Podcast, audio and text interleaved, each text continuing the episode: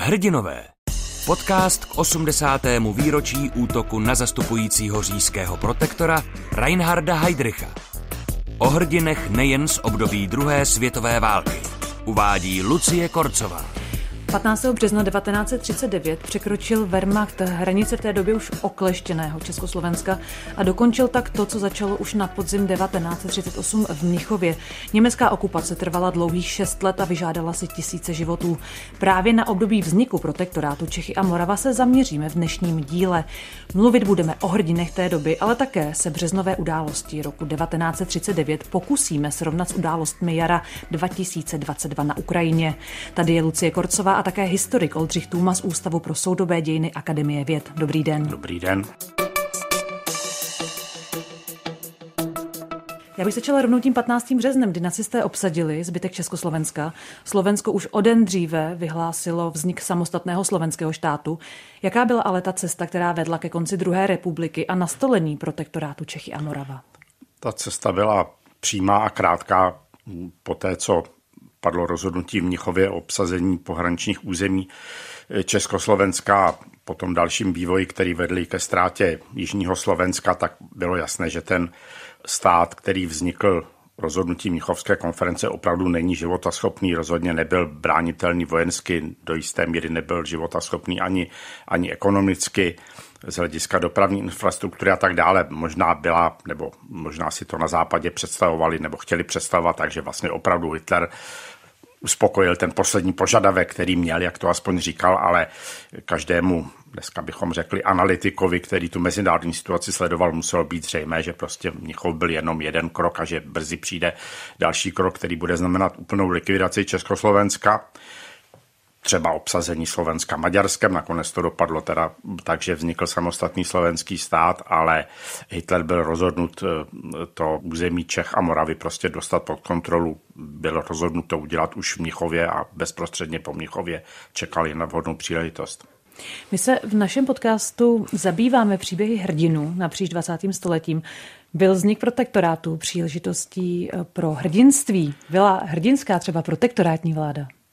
No, vznik protektorátu, to znamená ta dlouhá okupace Čech a Moravy nacistickým Německem samozřejmě vytvořil mnoho příležitostí pro hrdinské činy nebo pro odboj proti tomu obsazení a zničení státu, ať, ať odboj domácí nebo odboj zahraniční, ale bezprostředně ten 15. březen zrovna asi není dnem, v českých dějinách, který by se vyznačoval nějakými hrdinskými činy, prostě jak prezident Hácha, tak protektorátní vláda tomu německému tlaku podlehli, asi nemohli dělat nic jiného, vlastně předem souhlasili s tím, že Čechy a Morava nebo zbytek Čech a Moravy budou e, obsazeny. Armáda dostala rozkaz zůstat v kasárnách až na jednu přestřelku ve Frýdku místku, kde, ale tam šlo především o to, že tam ta informace nedorazila včas, čili vlastně ten odpor jako byl samozřejmě statečný těch československých vojáků, ale spíš to byl takový situační omyl tak eh, toho 15. března myslím, že bychom těžko hledali nějaké bezprostřední hrdinské činy, ale samozřejmě byla celá řada lidí, kteří už toho 15. března si dokázali uvědomit, že okupace vytváří úplně novou situaci, které bude potřeba nějak čelit. Byli lidé, kteří třeba mm, likvidovali nějaké dokumenty nebo snažili se schovávat zbraně někteří, někteří důstojníci a vlastně už toho 15. března se nějakým způsobem ten odboj začal připravovat.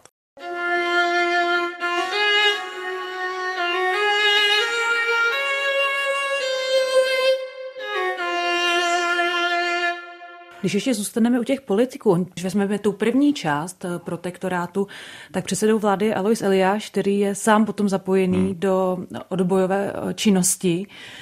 Dá se tedy říct, že ta první protektorátní vláda pod vedením Eliáše ještě měla tendence té okupační moci odporovat. Jo. Ona, přesně řečeno, nejdříve u moci byla vláda vedená Rudolfem Beranem, čili ještě ta druhorepubliková vláda teprve po několika týdnech byla personálně změněna.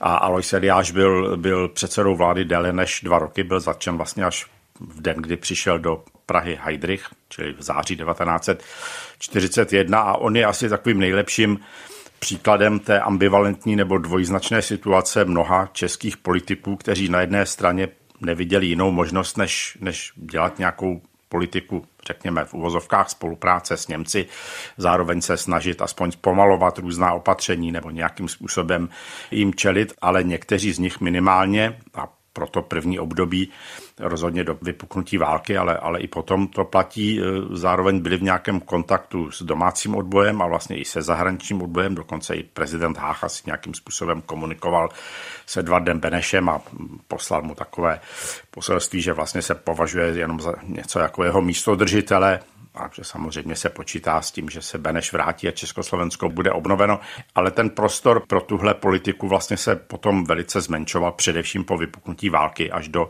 září 1939. Němci přece jenom i s ohledem na mezinárodní atmosféru se snažili předstírat, že opravdu tady existuje nějaká autonomie, že protektorátní vláda jako taková má nějakou moc, byť tedy samozřejmě na ní dohlíží německý eh, protektor, ale ty kompetence protektorátní vlády byly potom a vůbec českých orgánů osekávány a, a minimálně od toho roku 1941 vlastně opravdu to už byly jenom loutky v německých rukou a pak už prostě ta situace převážila, že opravdu ten odpor nebo, nebo ta snaha něco Němcům komplikovat tady možná byla, ale vlastně neměla žádné výsledky.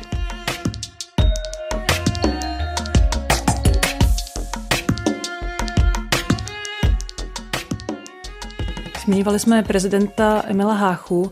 Je znám jeho výrok po 15. březnu za to, co jsem udělal, mě jednou národ nazve zrádcem. Zrovna ta jeho postava je pro mnohé hrozně komplikovaná, protože on se do té funkce dostal navzdory tomu, že asi úplně nechtěl v té nejvíc komplikované době.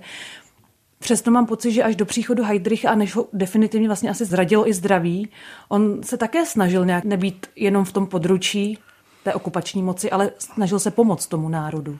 To je pravda, Hácha prezidentem rozhodně být nechtěl. Už v listopadu 1938, kdy byl zvolen, tak to bral spíš jako nezbytnou oběť, kterou prostě musí vykonat, protože to národ potřebuje. Samozřejmě 15. 16. březen vyhlášení protektorátu tu situaci ještě, ještě výrazně změnilo. On sám potom o tom mluvil, takže je v situaci člověka, který je zavřený v místnosti se šílencem, který je vyzbrojen a že vlastně těžko proti tomu může něco dělat.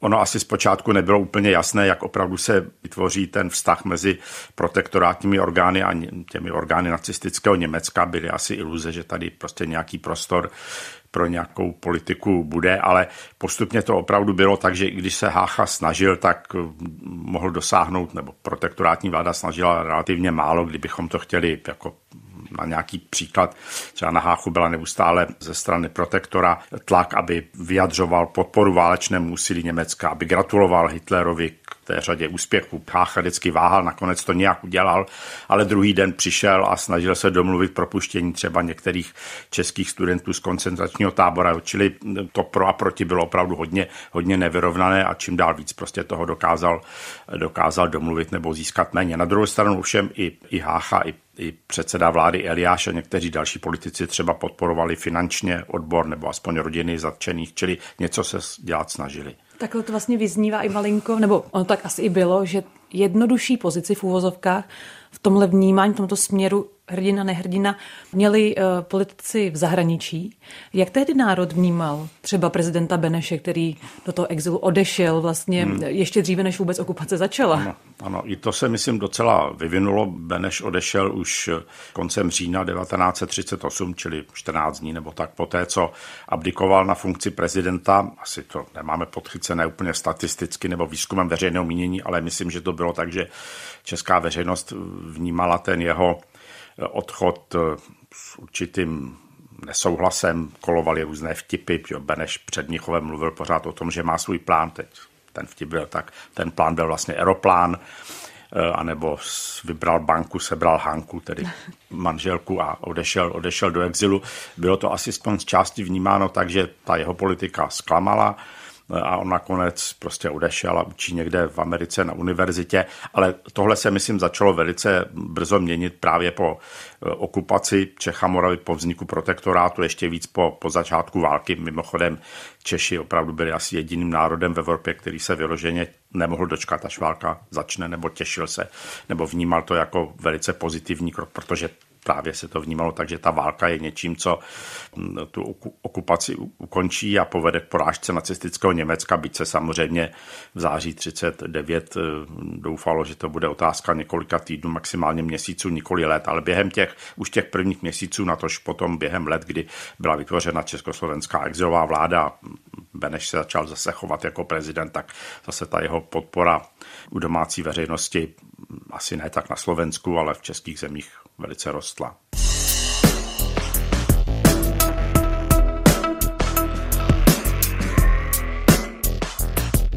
Jak to bylo s vojáky? Protože si myslím vojáky, kteří odcházeli do těch zahraničních armád, bylo pro ně těžké po Mnichovu hledat motivaci. Často se mluví o tom, že ta demobilizace zlomila český národ, že jsme nemohli bránit svoji vlast a že se to na nás jako na národu negativně podepsalo.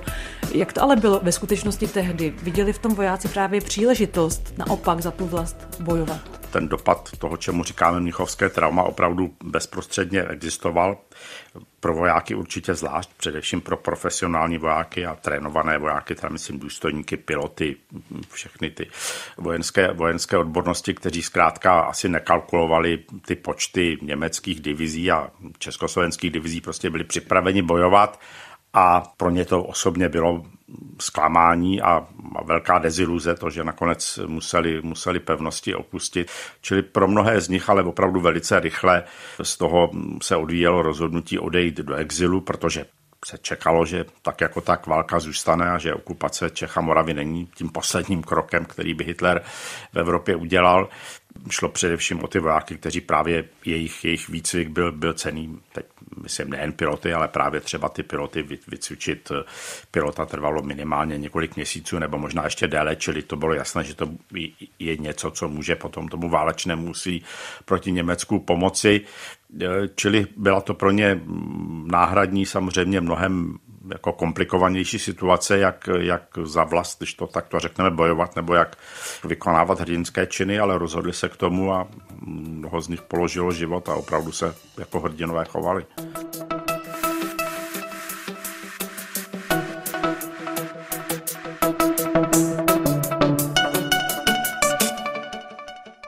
Když bychom ještě eh, se podívali na reakce takzvaných obyčejných lidí, mluvili jsme o tom, že toho 15. března ten odpor moc nebyl. Ale potom ty následující týdny, týdny objevuje se nějaká forma odporu a jak na to vůbec reaguje nacistická okupační hmm. moc? Toho 15. března bezprostředně známe ty obrázky třeba z pražských ulic, kde lidé pláčí nebo hrozí zaťatou pěstí těm projíždějícím německým vojákům, ale to byla opravdu spíš projev nějakých emocí než vyložený odpor, ale relativně brzy se potom právě začaly jednak organizovat některé opravdu už odbojové sítě, byť řekněme ta konspirace byla ještě asi nedostatečná a ta představa právě o tom, jak dlouho to všechno bude trvat a jaký to bude mít průběh, byla možná docela naivní, ale byly to ty politické organizace, petiční výbor věrný zůstaneme, potom politické ústředí a především vojenská organizace obrana národa, což byla vlastně snaha vybudovat nějakou, nějakou podzemní armádu, která v určitém okamžiku myslelo se brzy po začátku války, bude schopna zahájit proti německé vojenské operace nebo, nebo povstání, jak nakonec víme, trvalo to dlouhá léta, tak takové povstání nakonec přišlo až v květnu 1945. Mezitím první, druhá a další generace vedoucích kádrů té obrany národa skončily na popravišti nebo při nejmenším v koncentračních táborech, ale během těch jarních a letních měsíců 39 se projevoval odpor vůči okupaci i různými jinými způsoby, řekněme poloveřejnými všelijakými bojkoty, třeba protektorátního tisku nebo bojkoty veřejné dopravy a potom samozřejmě to vyvrcholo během výročí 28. října, čili státního svátku Československa, který už v roce 39 státním svátkem nebyla těmi rozsáhlými demonstracemi, které nakonec vedly ke smrti Jana Opletala a potom ještě k dalším projevům odporu a k uzavření vysokých škol a tak dále. Nechávala okupační moc ze začátku tyhle ty projevy spíše bez potrestání, protože Němci nechtěli v těch prvních měsících přece vystupovat v roli toho hmm. kata. I ta německá okupační politika se nějakým způsobem vyvíjela a zpočátku byla opravdu zaměřená především na to využít, řekněme, určité popularity nebo kredibility, kterou protektorátní vláda, především prezident Hácha, měli u českého obyvatelstva a eh, jak si tu situaci nevyhrocovat. Němci byli především zainteresováni na chodu českého průmyslu a válečné výrobě, čili ty represe byly mnohem jakoby váženější a, a ne tak brutální a ne tak masové, jako třeba v okupovaném Polsku, už hned po porážce Polska. Čili i na ty, řekněme, poloveřejné projevy odporu se snažili reagovat nějakým spíš politickým tlakem, ale to pořád mluvíme jenom o tom období, než začala válka. Pak se to všechno změnilo hned 1. září, den, kdy válka vypukla, byly tisíce českých takzvaných rukojmí, to znamená veřejných činitelů, bývalých politiků, novinářů, intelektuálů a tak dále zatčení a vlastně strávili, pokud se konce války dožili, tak strávili těch šest let v koncentračních táborech.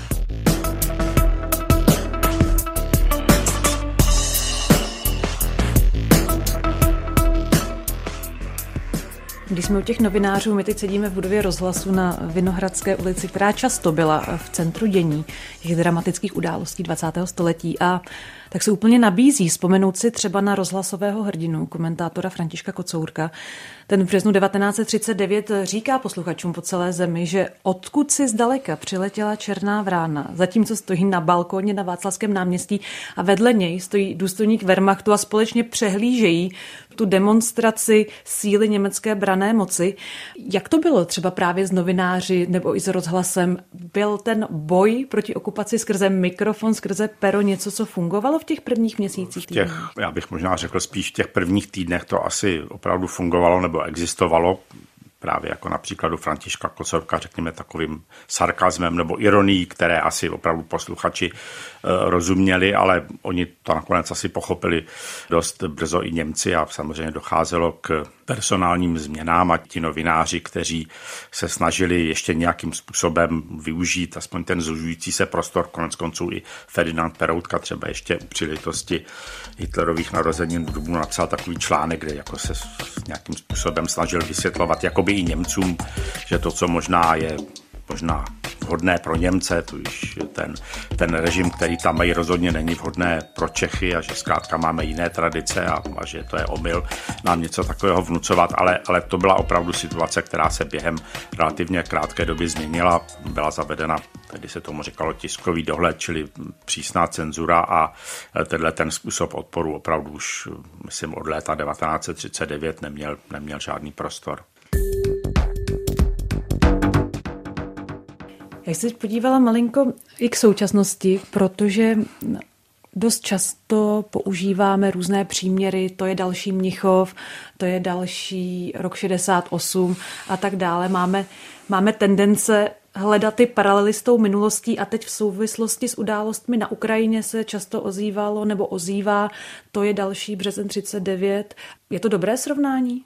To je vždycky trošku problém ty historické události nebo události minulosti přirovnávat k událostem současnosti. Samozřejmě tam vždycky nějaké podobnosti najdeme, ale, ale zrovna v tom případě ruské agresivní války proti Ukrajině, myslím, těch rozdílů je víc než podobností. Samozřejmě je to snaha o likvidaci suverénního státu, možná si to Putin nebo Rusko představovalo, že to proběhne ne úplně jako 15. březen, to znamená bez výstřelu, ale po nějaké opravdu krátké speciální vojenské operaci, že ten stát z části přijde o nějaké území a bude tam nastolen nějaký proruský, eh, proruský režim, ne asi vyloženě ruský protektorát, ale, ale nějaký režim, který bude kooperovat s Ruskem, ale jak víme od prvních hodin té vojenské operace se Ukrajinci bránili, konec konců oni se také na tu obranu připravovali minimálně 8 let od, od, eh, od okupace Krymu a od těch událostí roku 2014. Ukrajinská armáda se opravdu asi za těch posledních 8 let výrazným způsobem změnila, to znamená i k lepšímu, co se týče výcviku, výzbroje, tam asi hrála roli spolupráce s, tedy s těmi zeměmi NATO, především asi s Velkou Británií a, a Spojenými státy, čili Ukrajina je ve válce a brání se úspěšně. Jsou tam zatím asi desetitisíce obětí na životech, čili v tom je to samozřejmě něco úplně jiného, než byla okupace Čech a Moravy. Zároveň tam vlastně zaznívají takové ty podobné argumenty jako německá menšina tehdy v Československu, teď ruská menšina na Donbasu.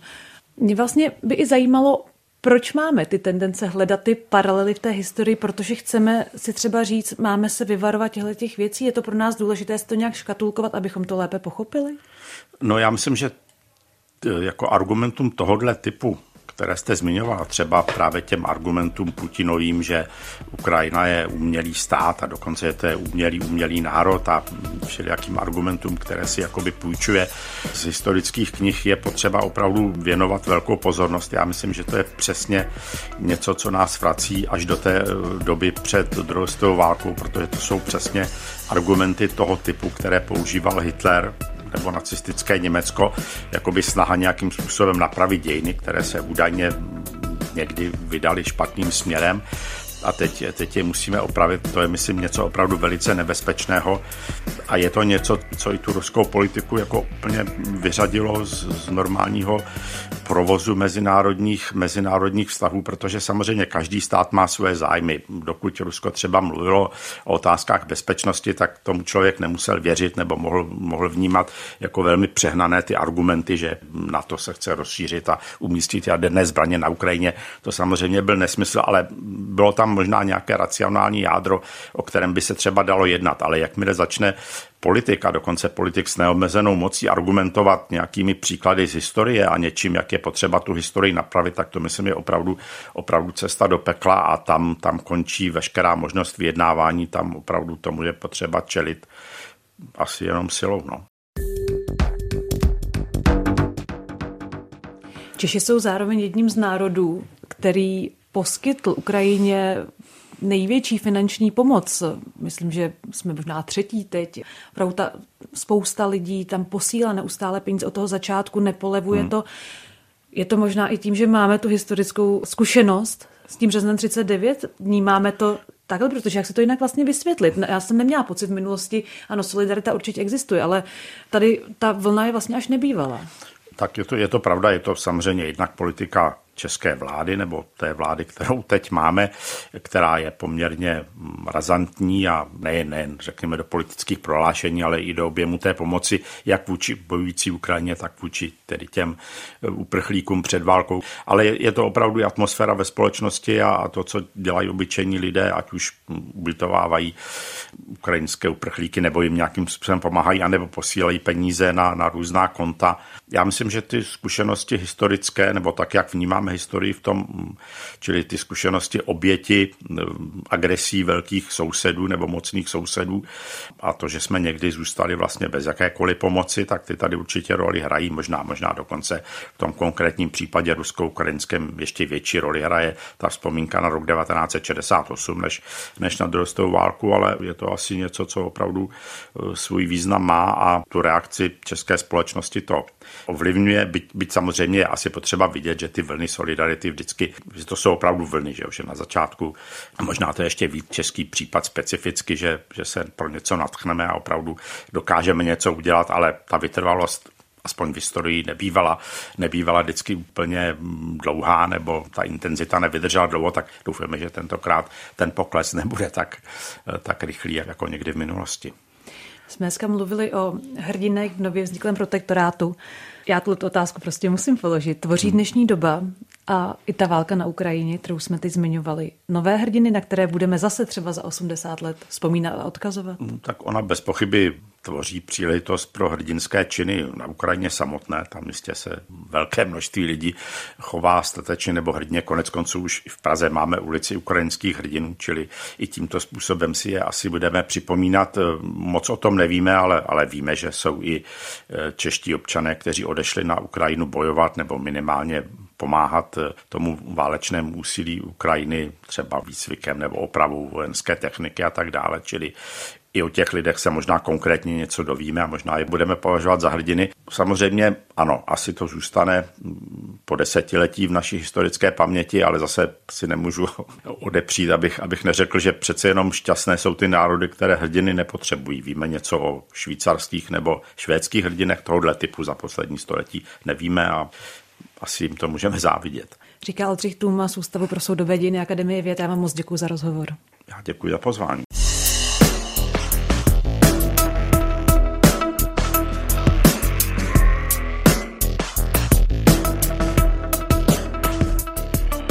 To byl podcast Hrdinové. Všechny díly najdete na webu Českého rozhlasu Plus, v aplikaci Můj rozhlas a v dalších podcastových aplikacích.